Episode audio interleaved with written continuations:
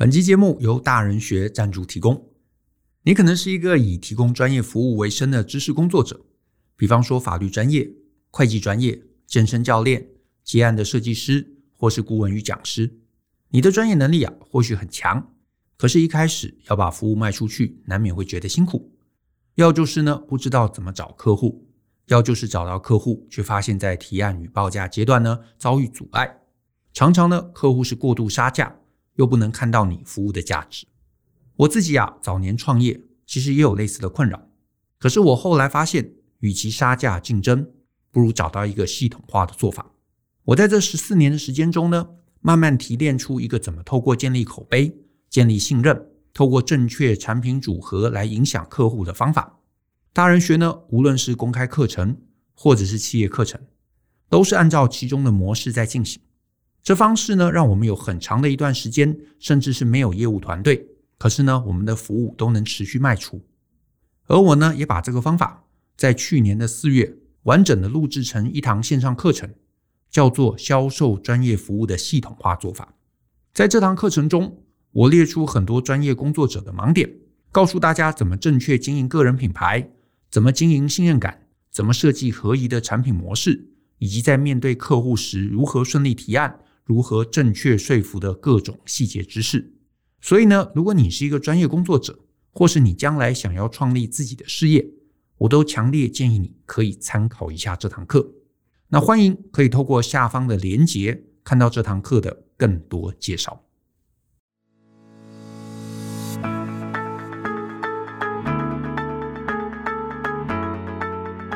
欢迎收听大人的 Small Talk，这是大人学的线上广播节目。我是舅张国阳，大人学啊是个分享成为成熟大人必备学问的知识平台。我们长期分享职业发展、人际沟通、个人成长、商业管理以及两性关系等等的人生议题。那欢迎大家呢可以多多关注。那在今天的节目中啊，我是这么打算，就是呢，大家可能知道我有开一堂课。啊，是教这些专业人士如何呢来销售自己的服务。那我在这堂课程中啊，也因为这个开的过程中，我陆陆续续认识了一些进行还蛮特别专业服务的一些知识工作者。他们呢能靠着他们的天赋热情来养活自己。那甚至其中啊有不少人的专业服务很特别。他们具备呢很特别的这个工作内容，然后呢，他们进行一些很呃，你可能过去很难想象的一些这个呃收费方式。所以我觉得呢，如果把这一些专业工作者啊来找到节目中，跟我们听众啊来分享分享，一定会很有意思。因为我们很多听众啊，可能目前是上班族，可是将来可能也会希望说能够建立自己的事业。所以如果呢，能有机会听听别人的工作领域。搞不好对你呢能够有一些不一样的一个启发。那我今天啊邀请来的来宾是小印，那他提供的服务啊叫做整理炼金术师。那我今天呢就特别请他来跟大家聊聊他的职业，还有呢他一路走来的故事。那小印啊，你来跟来宾打个招呼吧。Hello，大家好，我是整理炼金术师小印。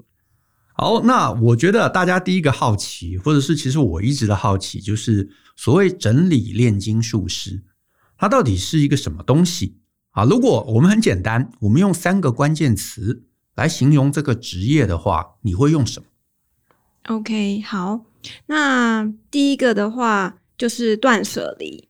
断舍离，对，因为通常一个空间会混乱，都是因为物品的量超过它原来空间可以负荷的程度。所以我会先陪学生断舍离之后，然后再就动线来调整整个空间的配置。OK，所以整理炼金术士的第一个重点是断舍离。嗯。对，没错。对，可是你刚刚提到，就是空间摆的东西超过空间，在物理上面摆的东西怎么能超过空间呢？假设我们空间就是比方说三平，嗯，那你能摆的应该就是三平内的空间嘛？那怎么样的状况会超过这个所谓三坪？哦，其实是因为其实空间的话，应该都会放一些家具嘛。对。然后或者是甚至是可能呃就是家具本身它就有容纳的空间了，对。然后里面说不定有一些收纳的用品，对。但是当如果东西就是超过这个负荷的时候，就是看起来会很杂乱。所以当然你还是可以放得下，嗯、可是你就是看起来就是会有杂乱感。哦，对。那怎么样叫做有杂乱感跟没有杂乱感？就是看就是个人。的心理感受，哦，因为有些人可能会觉得说，哎、欸，他现在这样过得很舒服，对，那但是其他家人可能会觉得这样就是已经是囤积症了，哦，对，所以我们就是还是要看个人，如果个人觉得这样子住起来很舒服的话，那就没问题。懂，所以会来找你来提供所谓整理的这样的一个客户，他可能是自己觉得我现在东西可能很杂乱，对不对？就是呃住的开始变得不太舒适了。或者是可能家人会觉得说，因为有些有些长辈确实好像会有那种囤积的状况嘛，对不对？可能觉得哎，奶奶或者是什么爷爷啊，这个家里越来越乱了，那我们是不是要找个人来帮忙他来做一个重新的盘点整理？那这就是你所谓的断舍离，是这个意思吗？对，对，没错，因为老人家通常都会觉得说，就是可能比如说。东西冰在冰箱不会坏，对 之类是，对。但是呃，我比较建议的是说，就是要有本人，他本人有自觉，然后再来预约我的服务会比较好。嗯，对，不然其实空间有是有可能还是会腐乱。不过这个这个确实，因为呃，我是觉得我自己也是觉得啦，帮别人整理，就是说没有认同的状况帮他整理，这永远是一个吃力不讨好的事情。对不对？就是爷爷奶奶觉得我现在很好啊，然后忽然这个什么孙子找了一个专家来帮他整理，他可能也不开心，而且他可能觉得很多东西被丢掉了，然后呃更不爽，这个反而是家庭的关系的一个挫折的开始。对，是，所以我都会建议说，就是我要先取得当事人的同意，然后才开始进行这项教学。OK，所以这是第一个断舍离。嗯，那第二个呢？第二个的话是贩售二手。贩售二手，对，就是因为其实很多人他是因为舍不得，或者是觉得丢掉东西会有罪恶感，对对对，对，所以他就是没办法开始进行整理，对，不然他可能整理的话也是把 A 搬到 B 而已，对。但这样子东西如果越来越多，还是会造成空间的混乱。那如果当你让他知道说，其实这些东西都是可以卖给需要的人，然后那这样子其实是一种就是环保，然后而且你自己还可以从中回收金钱。那他会比较有意愿去做这件事情。好，所以表示你的这个服务会帮人家断舍离是一个，然后可能还会帮他把他整理出来的一些东西拿去网拍或者任何的途径把它转成钱。对，就是教他怎么卖掉，教他怎么卖。对，所以呃，比较是网拍或者是什么跳蚤市场是这样的概念吗？对，就是看它东西的属性，然后来教它怎么处理这些东西。哦、那如果说当这个呃物品它比较没有市场价值的时候，那我们就看看说可不可以透过捐赠的方式。或者是回收这样子。哦，OK，所以他可能呃囤积出一大堆东西，像、嗯、呃我印象中，我之前好像认识一个长辈，他就家里囤了很多你知道塑胶袋，因为每次买东西就觉得这个塑胶袋将来可以用到，对，然后就塞在哪个地方。是蛮多人家里都会有塑胶袋或者是纸袋一堆，对，没错，对我自己有好多纸袋，真的、哦、真的，每次去买 星巴克嘛，嗯、就来了一个纸袋，然后有个那个杯架。然后我就不知道该拿它怎么办，然后就收在我办公室角落，然后不知不觉它就叠了很高，堆高堆高。其实这个都是呃可以上网去赠送的，因为有些人他可能会需要这些东西，然后来当包材。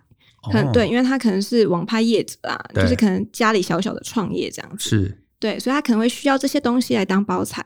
OK，可是、嗯、可是怎么做呢？因为我也想把它有经济价值或者有帮助人的处理掉，可是很多时候也不知道呃这种资源要到哪里找，所以最后可能也就是只要一段时间累积了太多之后，只好拿去回收，甚至我拿去那个店家，店家可能也不一定要，想说你搞不好弄脏了或怎么样。OK，那其实如果说比较方便的方式是，嗯、如果袋子的话是像家乐福啊，嗯、然后或者是大润发这种大卖场，其实它收银台外面都会有一个架子哦，那你可以放在那边，因为有些人他可能忘记带环保袋哦，他不想要付钱，对对对，有那样一个袋子，甚至全联有时候会有一些纸箱，对不对？对是是是，摆在那个区域，哎，搞不好有人直接就可以拿来用，对，没错，就可以重复重复发挥它的价值。对，OK，这个这个确实诶蛮好的，我从来没有想过这一点。嗯、那你刚刚讲了两个关键字嘛？那第三个关键字呢？嗯，第三个是金钱的整理。金钱的整理，嗯，就是我会帮学生梳理目前的财务状况，然后带学生去看说如何达到他的财务目标。因为其实呃家里混乱的人，通常都是因为可能买太多东西。哦、嗯，对，那他其实。财务上面也会是混乱的。OK，哎，这样有有有道理，哎，就是对对对，有通，哎，就 确实他可能呃花了很多钱，所以家里囤积了各式各样的东西，对、嗯，对不对？所以他不但家里混乱，也代表金钱混乱，也代表人生混乱，就是各种混乱的一个累积。对，所以就是你在呃，你除了帮他们断舍离，你除了帮他们把整理出来的东西拿出去拿去拍卖，或者是再利用。你也帮他们做一个人生的财务盘点，嗯、对，是是，所以呃，这种盘点大概是什么？看他的呃收入支出吗？还是鼓励他去什么做一些投资，学个什么技能之类的？其实就是找个新工作。就是嗯、呃，可能工作的部分他可能还是要自己努力啊，对。但是我就是会就他的收入支出的部分，然后来进行，就是来诊断一下，说看他有哪个部分是漏财的。哦，漏财的，对对对，然后就是还有就是它的呃风险的属性，就比如说可能有些人他可能保险买太多，嗯，或者是太少，OK，对，然后就是整个整体的财务状况进行评估，会有一个财务的规划书这样，哦，还还有财务的规划书，是是，哎，那那好像是这个这个、嗯、这个服务提供的还蛮蛮完整的，什么都有。可是呃，你有没有碰过一些、嗯、呃可能来找你呃服务的客户？他可能是真的，你知道，就是在金钱上面他是无余的，意思就是说他可能真的呃就是呃过得优渥，嗯，然后也没有什么太多的这个呃开支，那就是喜欢买，然后买了一堆，然后放在家里，然后也不知道怎么办。比方说，可能贵妇买了一堆高跟鞋，买了一堆呃包包，然后之后可能觉得哇，家里空间不够。啊，不过这种人可能就再买个大房子，问题也解了。对，你自己说说完了，哦，说完了。可是有没有一些呃，因为我也好奇啊，就是会用你服务的人，嗯、他们大概都是什么样的一个样貌？一种就像你刚刚讲的嘛，他们可能是很会花钱，很喜欢花钱，可是财务上面有些状况的。可是有没有那种纯粹就是喜欢囤积的？他就是可能觉得，哎，这个东西呃留着，将来哪一天可能会拿来用。然后丢掉好像很可惜，嗯、橡皮筋也要留下来，对不对？便当店拿来筷子也要留下来。有有，其实有这样子的状况，嗯、对。然后刚刚讲的塑胶袋啊，或者是玻璃瓶啊，对对，有些人是这样子。是。那我会尽量就是请他们说，看可不可以控制一个量，控制一个量，就是、对，因为他们。需要这样的东西给他们自己安全感，哦、安全感。嗯、对，那这部分你如果突然就是把全部都丢掉的话，它会像仓鼠一样就继续收集，继续收集。对，所以说就是我会建议说循序渐进。是，对，就是可能我们规定一个地方，那那个地方放放满的时候，它就是可以就是把旧的可能像我刚刚讲，可能送给别人啊，嗯，对，然后再把新的就是有点。就是有流动这样子，然后控制在一个量，哦、先先进先出，对 对对，像便利超商的概念。OK，那嗯，我我也好奇啊，就是这样会来找你服务的人有多少人？他其实是是真的有一些可能囤积上面的，因为我我记得我看过一本书嘛，好像是说囤积其实也是一个算是一个心理上面的呃疾病，还是一个什么状态？那这个这这样子的人，他可能会在他生活的各个层面上面有囤积的习惯，嗯，甚至家里就是会变得像垃圾屋一样，嗯，呃，我目前好像没有处理到说非常严重的囤积，因为囤积其实是一种病嘛，嗯，那我们大多数人可能只能称作是空间混乱而已，啊，空间混乱，对，就是可能地上可能都没有路可以走了，那个其实。也有可能只是因为他家庭的关系，可能爸妈没有教他说，其实东西应该要怎么摆放。是，对，所以就是其实很多状况可能还构不成这个囤积症的这个病。是是，对对对。不过你这样讲，我觉得好像也有道理，因为大部分有囤积症的人，他可能也没有意识到他有囤积症。嗯，对，他可能只是觉得，哎，我就是这些东西都舍不得，我就是好好把他们留下来嘛，我没有什么问题。对，可是会想要花钱找服务的人，有可能他其实不是有这种囤积的症状，他只是真的是不知道怎么整理自己，那这个时候找一个专家来，这个确实就合情合理。嗯，而且有些人他其实是不知道东西是可以丢的，而不知道东西是可以丢的是什么意思？对，就是嗯、呃，我以我自己举例好了，因为其实我本来也不是这种就是很整齐的人，嗯，对，我以前其实是个购物狂，OK，然后我家其实是从就是呃大概十年前嘛，我家都还有我国小的时候的衣服，我看起来应该不像，已经不像十八岁了，对，但是还有国看起来像十九岁，谢谢。对，还有国小时候的衣服。那其实当时我们是不知道说哪里可以处理的。嗯，对，就是我们我只知道说可以卖掉，但是如果卖不掉东西，我真的不知道是不知道哪里可以回收。会投到那个绿箱子，那个街边有很多那个绿箱子。对，但当、嗯、当时我其实不知道。Okay, okay, okay. 对。所以就是慢慢的让家里就是就是反正家里很多东西都留下来，对。然后呃，虽然也不也不将来也确定不知道也不会用到了，对。可是也不知道要拿拿它怎么办，对。然后反正家里很大就放着，家里其实也不大，哦、但是我爸妈就讲说，以后你可以留给你的小孩穿。啊、这这也很务实，对，对。只是不知道还要还什么时候多久，对。对嗯，所以就就一路留下来，然后呢，留下来，对。那后来就是呃，我后来觉得说。我东西真的太多了，嗯、开始断舍离之后，然后开始寻求，就是开始网络上找管道，才发现说，哎、欸，其实是可以处理掉的。嗯，对，然后就是捐赠给有需要的人啊，捐捐赠出去或者卖掉，或者是呃丢弃，其实反而最简单。可是大家大家就觉得这个资源还有价值嘛？对，任意把它丢掉，好像你知道于心不忍，或者觉得。对，愧对北极熊之类的。对啊，或是捐给就是、嗯、就是那种动物流浪动物的协会。嗯，对，像那些狗，它其实也是需要一些就是布啊之类的。OK，原来如此。嗯、是，所以你当时是因为自己有需要，然后才开始就是研究断舍离。嗯、对，好，那我的好奇是因为我猜，呃，听众很多听众朋友啊，可能他也具备某种专业知识，嗯，也具备某种专业能力。可是他可能的好奇是说，呃，他不知道怎么样踏出你知道能力变现的第一步。你是怎么走出第一步的？我是怎么走出第一步？对，这个要从我断舍离的时候开始讲。好啊，好啊，我们我们有时间，你可以慢慢讲。好，就是刚刚有提到说，我本来其实是个就是东西很多的购物狂。嗯，那我其实是在二零一六年的时候就是失恋。OK，然后。我从我前男友家，然后载了两卡车的公仔收藏回家。两卡车是什么样的卡车？就是可能三顿半之类，三顿半的卡车。对，嗯，然后就是都是纸箱，然后再回我家。那我原生家庭就是放在我原生家庭。然后堆满了纸箱。那我爸其实因为那是他的房子，他就觉得说，为什么我的好好的家变成仓库？是是。对，所以那时候他就是想要，就是叫我带着这些垃圾滚出去。OK。对，那因为我那时候刚失恋，然后觉得说我没有人可以依靠，所以我就是求我爸说，给我一些时间，嗯，我会把这些东西处理完。是。对，然后刚刚有讲到说那个其实是我的收藏，是，所以我没办法。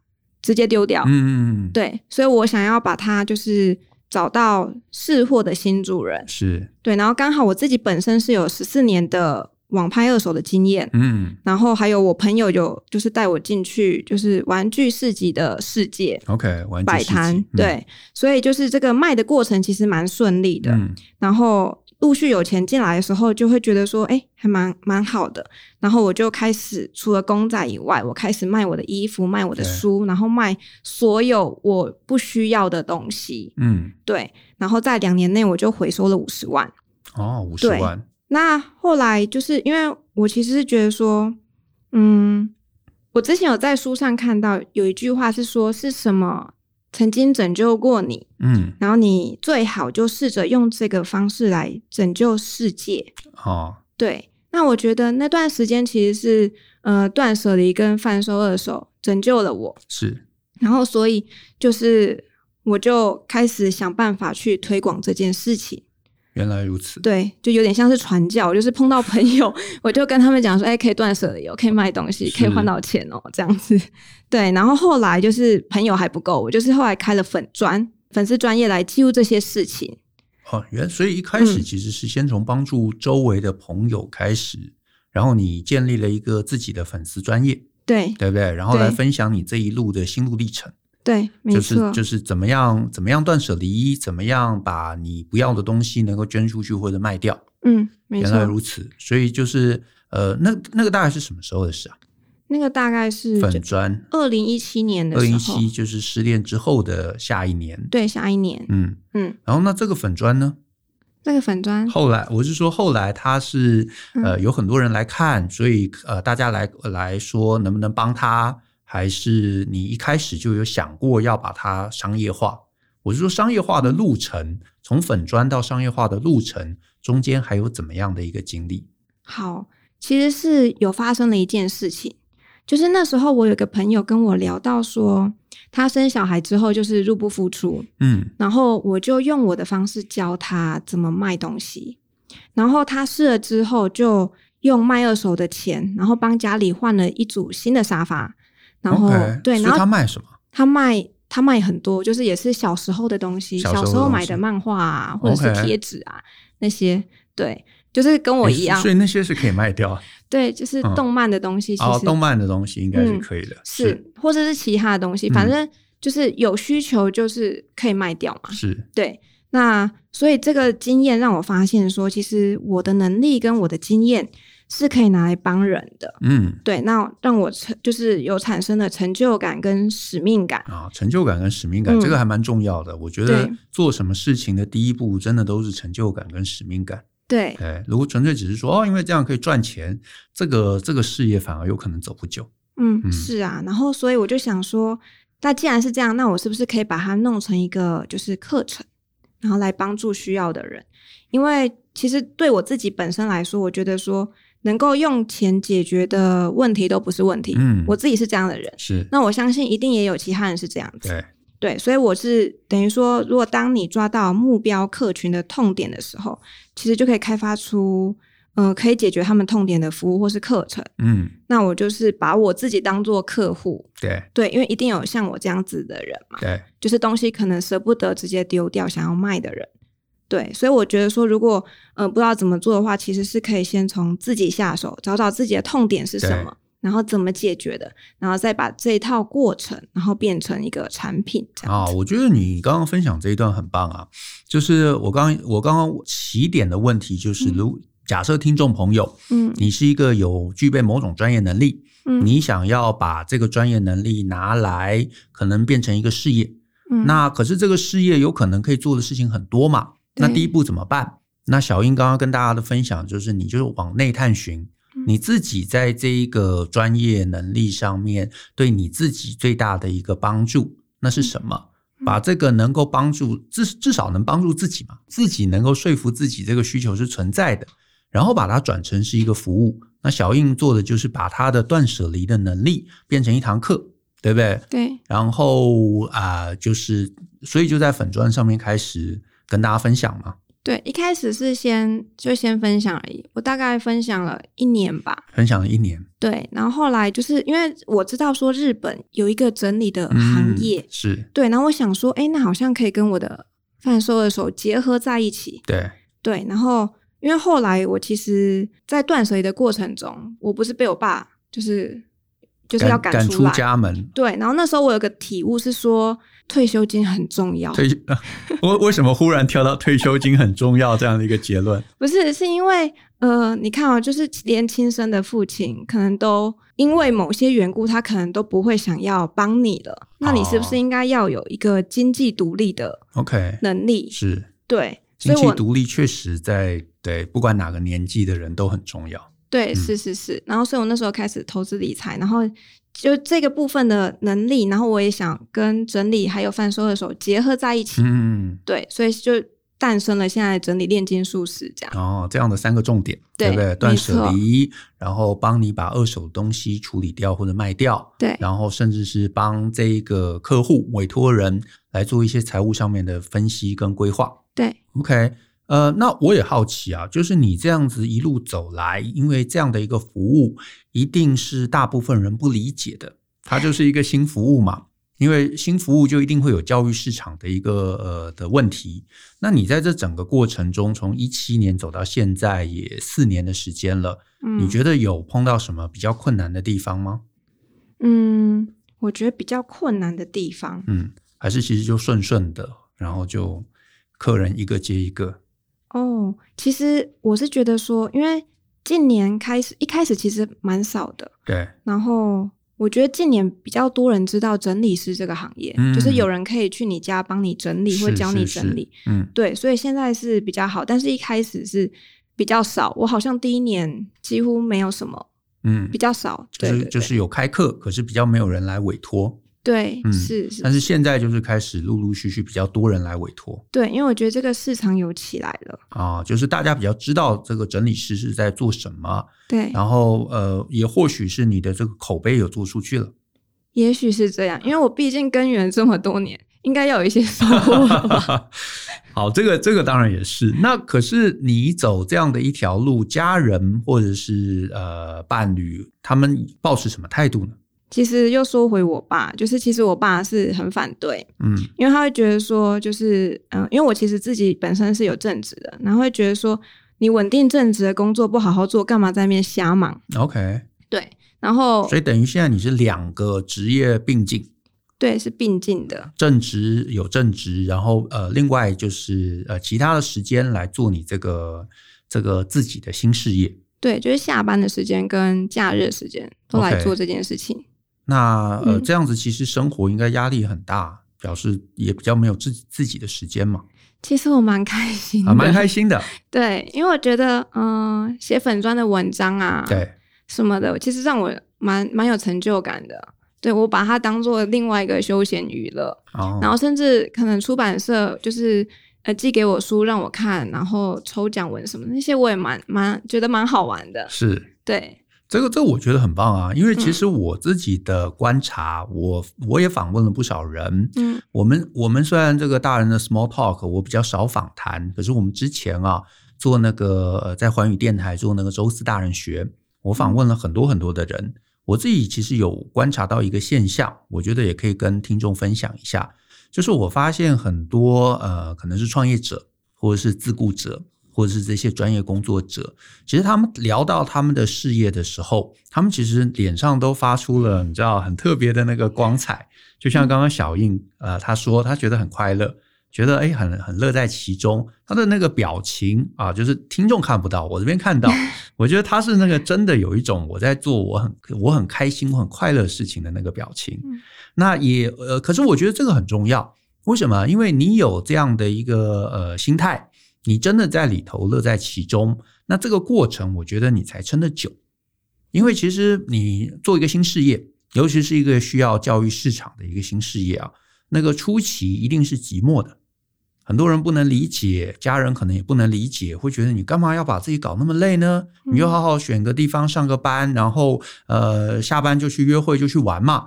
为什么还要什么写粉专，然后跑到人家家去整理衣橱，对不对？那个一定要有某种使命感跟信念在背后支撑，你才走得久。所以呢，也因此，我真心鼓励各位，如果你想要做一个什么样跟目前不一样的事业，你真的要找到一个你可以乐在其中，你可以坚持下去，你可以持续，你可以快乐，你可以让别人快乐，也可以让自己快乐的事情。啊，好，那。再回到跟小印继续聊下去啊，就是嗯，我也想说，呃，小印搞不好可以给大家一些建议。就是呢，呃，我相信啊，这个新新年啊，农历新年前后，一定很多人呢，可能也想要来做一些断舍离，或者是一些家中的整理。有没有办法给大家两三个简单的原则？两三个简单的原则，或者简单的建议？嗯，我觉得要看你的出发点是什么。嗯，因为通常在年前才想要开始整理的人，他的需求可能是会有人来家里拜年哦，所以他可能空间要整齐，就是客厅好看，其他没差。是的，很 会抓重点，哦、没错。所以整理对他来讲，其实就是一个很重要又紧急的事情。对对，那我会建议说，就是刚刚讲的，客厅很重要，其他没差。是，所以我们就先动客厅，是，然后准备垃圾袋、纸箱或者是纸袋，是，然后拿出就是可能平面，你先看平面，桌子可能很乱，你就是先把东西拿起来，三秒内判断要不要，是，那不要的丢垃圾袋，嗯，那要的话，你就可以依序放在不同的纸箱或纸袋，比如说这个是食物，你就放在食物那个纸袋，然后是呃，比如说。指甲剪就放在就是呃生活用品的纸袋这样子，是是是，就先快速的分好，然后把这些纸袋呢，就是先收在房间，收在房间，对，这、就是治标，是对，就看你的需求了。但如果说你是听了这一集的内容，你也想要跟我一样开始整理自己的话，嗯，那我会建议说，就是这个是重要但是不紧急的事情，嗯，那所以我会建议就是排个长期的计划。排个长期的计划，对、嗯，就是你每周或者是每个月，然后给自己几个小时的那种整理小时光，然后你就可以帮你日后省下更多时间。因为就是我建议说，先从衣橱开始，嗯，就是因为衣橱，我们想想看哈，我们什么时候会用到衣橱？嗯，出门前，出门前，对，还有什么时候？回家吗？买了东西之后，买了东西 之后，对，然后可能还有回家要换家居服，是是，然后洗澡完，对。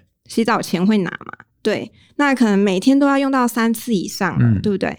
那你如果整理好的话，其实你省下时间就可以跟我一样，就是在正职工作之余，然后发展自己的品牌。OK，对，了解。嗯，可是啊，我自己我也我也正好啊，就是拿这个，反正小印在这边，我就自肥一下，我就问 我自己，其实啊，每次整理啊，我最大的一个困扰就是，比方说，我想整理抽屉。我就把抽屉打开，嗯，然后呢，东西拿出来，就觉得这个也很重要，这个也很重要，这个也很重要，然后最后又把它们放回来，然后可能就是，哎，这支笔没水可以丢，然后可能花了两个钟头整理了半天，丢了一支笔，然后其他东西还是差不多，只是它可能从 A 的位置移到 B 的位置，像我这样的人还有救吗？有啊。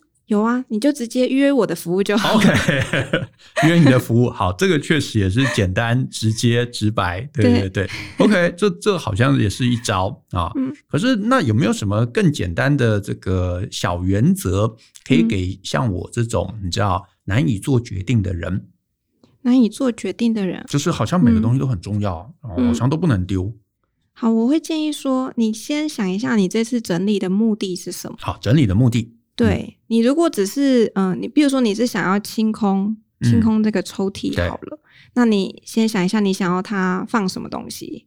啊，那如果说你刚刚讲的那些东西，如果说都是对你来说是重要，可能我们就看它是什么分类嘛。对对，比如说它可能是纪念品好，是是是，那我们就把纪念品可能都集中在某区，是可能别就放到别的地方去。OK，对。跟纪念品放在一起是。那如果假设它其实是别的空间的东西，比如说笔，很多人其实家里笔到处都是，没错没错。那我们是不是可以集中在某个地方放？是。对，那这个抽屉可能就笔也拿走。是。对，就这样子依序依序的看一下，说，哎，有没有什么东西是可以集中放在一起的？我觉得小云刚刚这样的一个建议对我而言很受用。为什么？因为呃，我其实很多时候整理啊，我也没有特别想说我这次整理要达成什么样的一个目的或效果。可是他刚刚提醒我了，就是比方说整理抽屉，我之所以整理抽屉，可能是希望要把这个抽屉清空了，可能把可能一些跟工作，比方说工作的抽屉，我想把我目前的一些工作资料啊，可能把比较随手要用到要放在里头。那如果有一个明确的目的，当然我就比较好判断。现在里头这个东西是不是跟工作有关的？有，那就留在里头；没有的，我就应该把它移到别的地方。诶，那这样子确实就比较容易帮自己找出一个整理的一个规则跟系统。诶，这样子我今天回去我就知道怎么整理我的抽屉了。诶，我觉得这个很棒啊！我觉得这个很棒。那我最后再问一个问题啊，就是说，嗯，我想说这个也帮小印打一下广告嘛。如果大家啊，如果大家。这个想要找到小印的话，那有什么途径？